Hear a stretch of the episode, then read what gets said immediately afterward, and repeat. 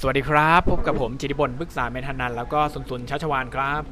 สวัสดีครับคุณผู้ฟัง สวัสดีครับดรโจ๊กกลับมาอีกคลิปหนึ่งพอดีตัดคลิปไปเพราะว่ารู้สึกว่ามันยาวนะฮะแล้วก็มีเรื่องที่น่าสนใจหลายเรื่อง แต่เมื่อกี้เราคุยกันไปแล้วว่าธุรกิจที่ยังคิดว่าเป็นดาวร่วงอยู่ ก็คือธุรกิจที่เกี่ยวข้องกับ IT Service นะครับแล้วก็ธุรกิจที่เกี่ยวข้องกับ Communication ของจีน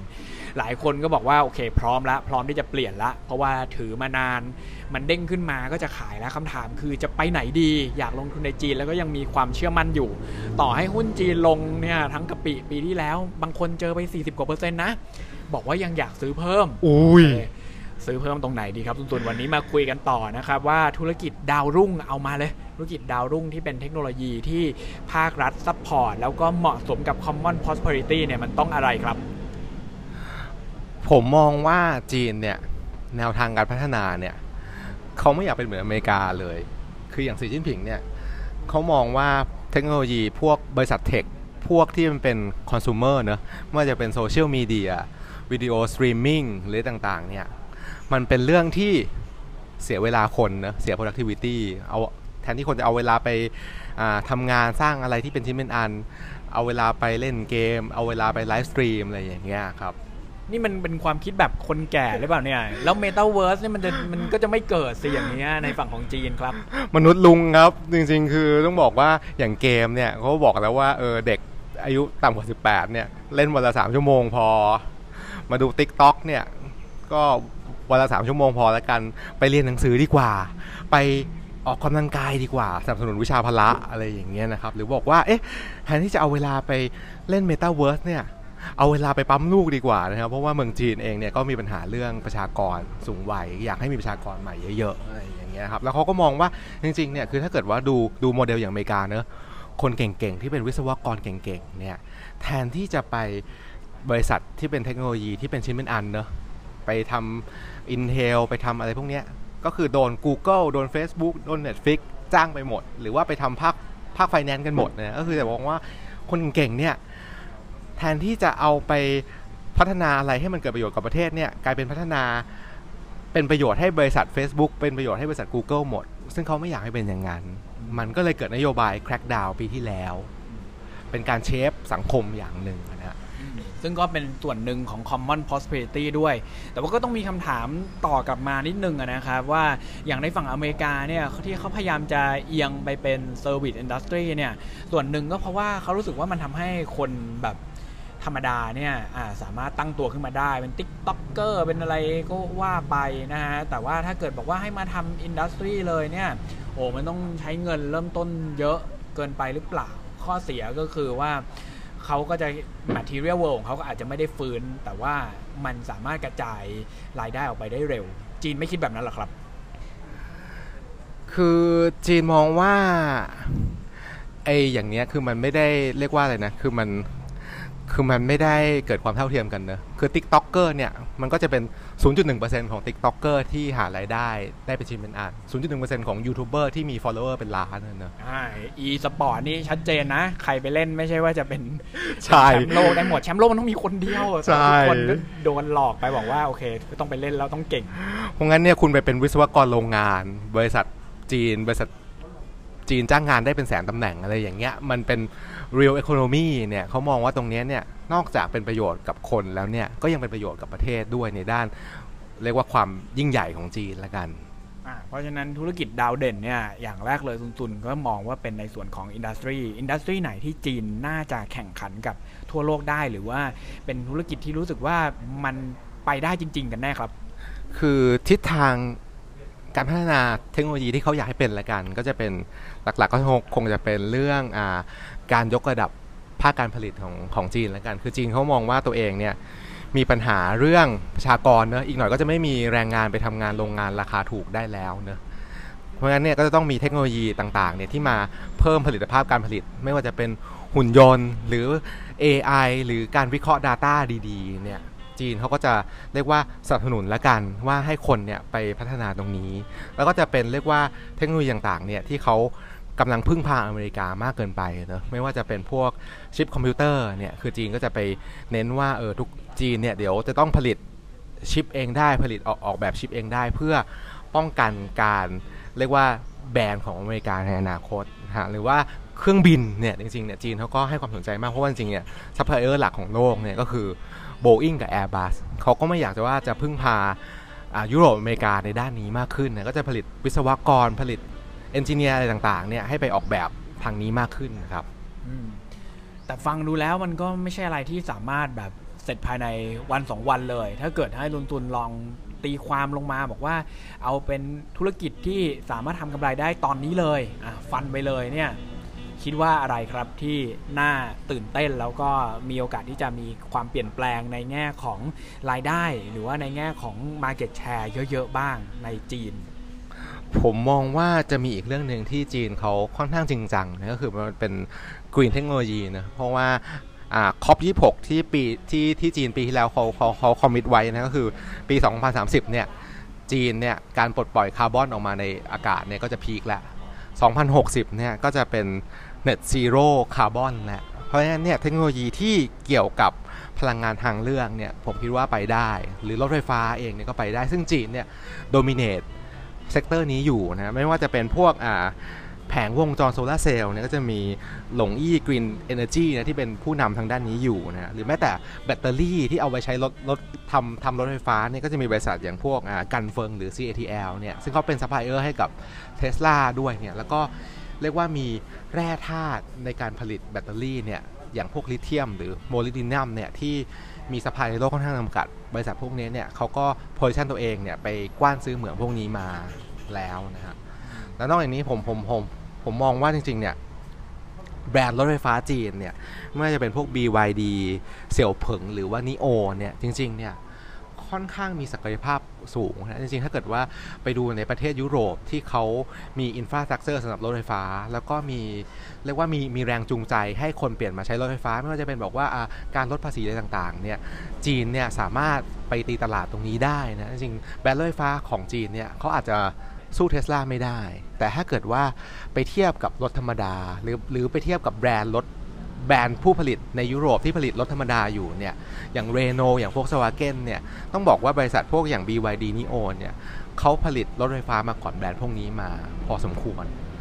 เพราะงั้นเนี่ยก็คือสามารถตีตลาดได้แน่นอนนะครับ เพราะฉะนั้นถ้าเกิดมองในแง่ของการลงทุนเนี่ยสุนทุนก็ฟันธงไปเลยนะ ธุรกิจที่เกี่ยวข้องกับ mobility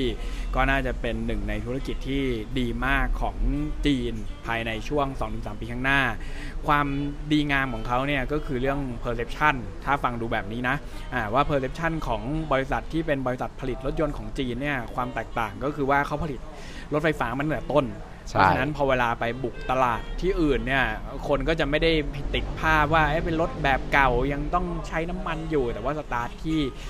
รถไฟฟ้าเลย แล้วก็ตีตลาดระดับที่ไม่ได้สูงมาก อาจจะไม่ได้สู้กับเทสลาโดยตรง แต่ว่าสู้กับรถที่เป็นรถน้ำมันแบบเก่า ซึ่งก็อาจจะโดดเด่นในฝั่งของยุโรป แต่ว่าก็ต้องมีคำถามกลับมาว่าฟังดูอย่างนี้แล้วมันก็อาจจะมีความเสี่ยงหรือเปล่า เพราะว่าการที่จะไปขายในยุโรปเนี่ยมันก็ต้องมีเรื่องที่เกี่ยวข้องกับพวกเอ่อ regulation อันนี้แน่นอนนะครับแล้วก็อาจจะต้องมีเรื่องที่เกี่ยวข้องกับพวก quality บริษัทของจีนพวกนี้เนี่ยถามว่าไปได้ถึงเลเวลนั้นหรือยังครับ ผมมองว่าเรื่องจริง ๆ เรื่องเรื่อง quality อะไรเนี่ยน่าจะพอสู้ได้แหละ เพราะจริงๆต้องบอกว่าจีนเองเขาก็สนับสนุนการใช้รถไฟฟ้า ในประเทศนะ เพราะฉะนั้นจริงคือเรียกว่าขายรถไปแล้วหลายล้านคันนะนะแต่ทั้งนี้ทั้งนั้นผมมองว่าจุดเสี่ยงที่จะลิมิตการเติบโตของพวกเนี้ยคงจะเป็นเรื่อง perception ของคนยุโรปมากกว่า ถึงจุดหนึ่งถ้าเกิดสินค้าจีนเนี่ยมี market share ในยุโรปเยอะๆเนี่ยก็จะมีคำถามว่าเอ๊ะเป็นบริษัทจีนเนี่ยคุณเอา Data ของการขับรถไปเนี่ยมันปลอดภัยไหม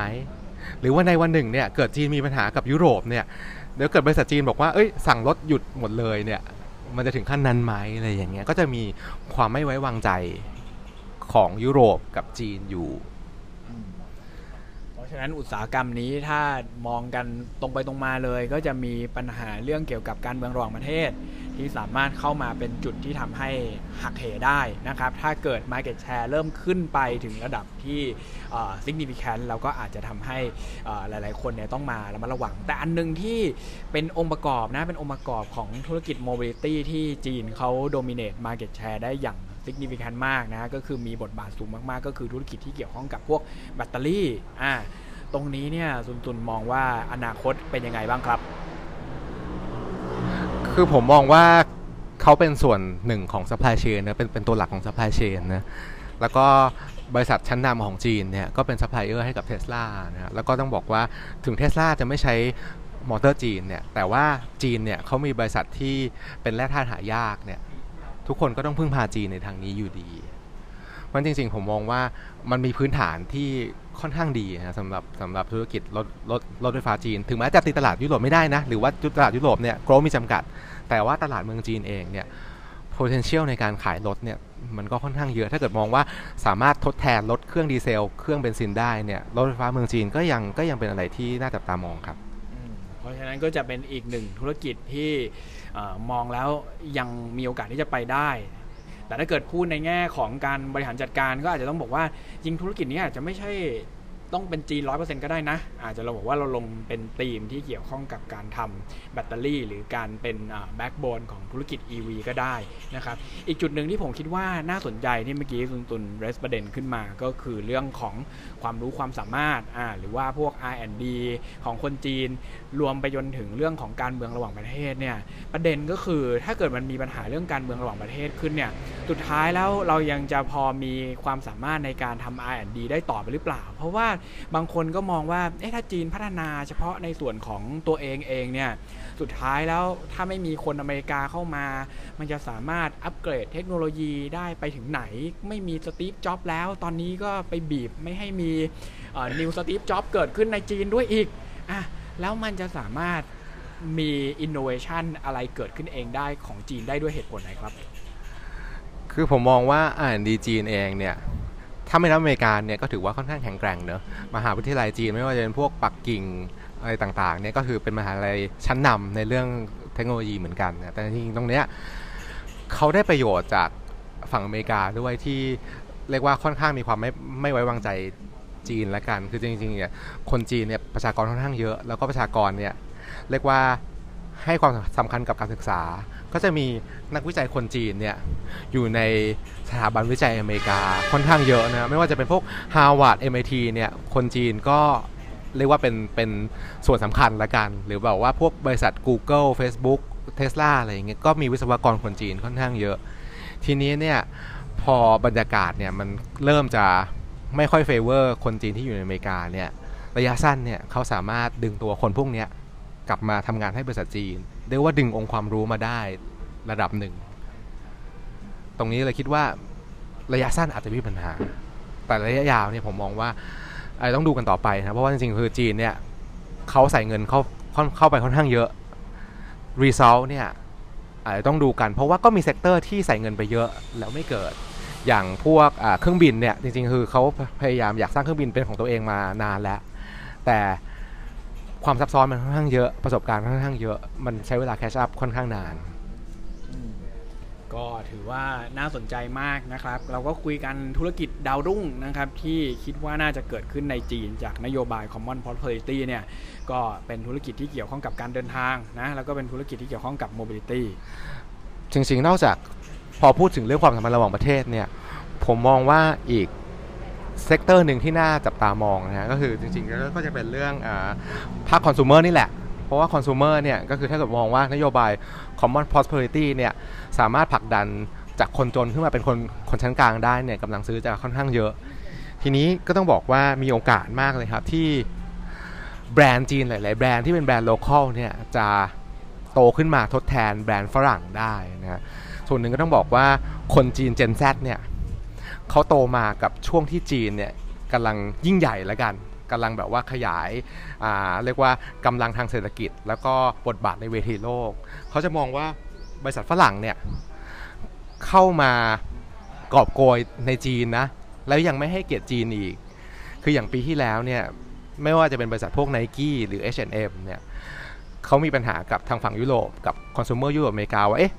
คุณเนี่ยไปใช้แรงงานชาวอุยกูหรือเปล่า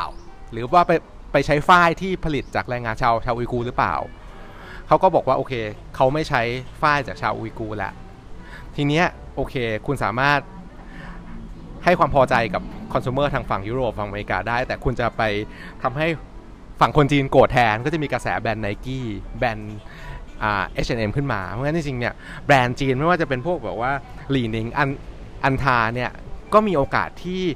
ด้วยกระแสความนิยมด้วยกระแสการเมืองโลกเนี่ยขึ้นมาทดแทนแบรนด์ต่างประเทศได้นะแล้วจริงๆต้องบอกว่าแบรนด์ consumer จีนหลาย ๆ แบรนด์เนี่ยพวกเครื่องสำอางนะไม่ว่าจะเป็น Perfect Diary อะไรอย่างเงี้ยก็มีโอกาสทดแทน L'Oreal หรือเครื่องดื่มเนี่ยก็จะมีบริษัทแบบGenki Forest ที่เป็นน้ำแร่ผลไม้แบบน้ำตาลศูนย์เปอร์เซ็นต์เนี่ยก็มีโอกาสมาเบียดแย่งกับโคคาโคล่าได้ครับ เพราะฉะนั้นก็อันนี้ก็เป็น segment ที่ 2 นะ ที่ซุนตุนคิดว่าน่าจะเอาเ e อร์ฟอร์มได้ในช่วงสามถึงห้าปีข้างหน้านะครับเราเห็นไปแล้วว่าการเมืองระหว่างประเทศเนี่ยมันก็ไม่ได้ส่งผลเสียอย่างเดียวนะ อาจจะส่งผลเสียเกี่ยวกับการทำธุรกิจที่ยังต้องส่งออกอยู่ แต่ว่าธุรกิจในประเทศเนี่ยเรียกว่าการเมืองระหว่างประเทศเผลอๆก็ส่งผลดีกลับเข้ามาด้วยซ้ำนะครับตรงนี้ก็ถือว่าน่าสนใจมาก อีกธุรกิจหนึ่งที่ผมคิดว่าหลายคนมองว่าเป็นกึ่งๆ ดาวเด่นในช่วงสองถึงสามปีที่ผ่านมาเนี่ยก็คือบริการที่เกี่ยวข้องกับการเงิน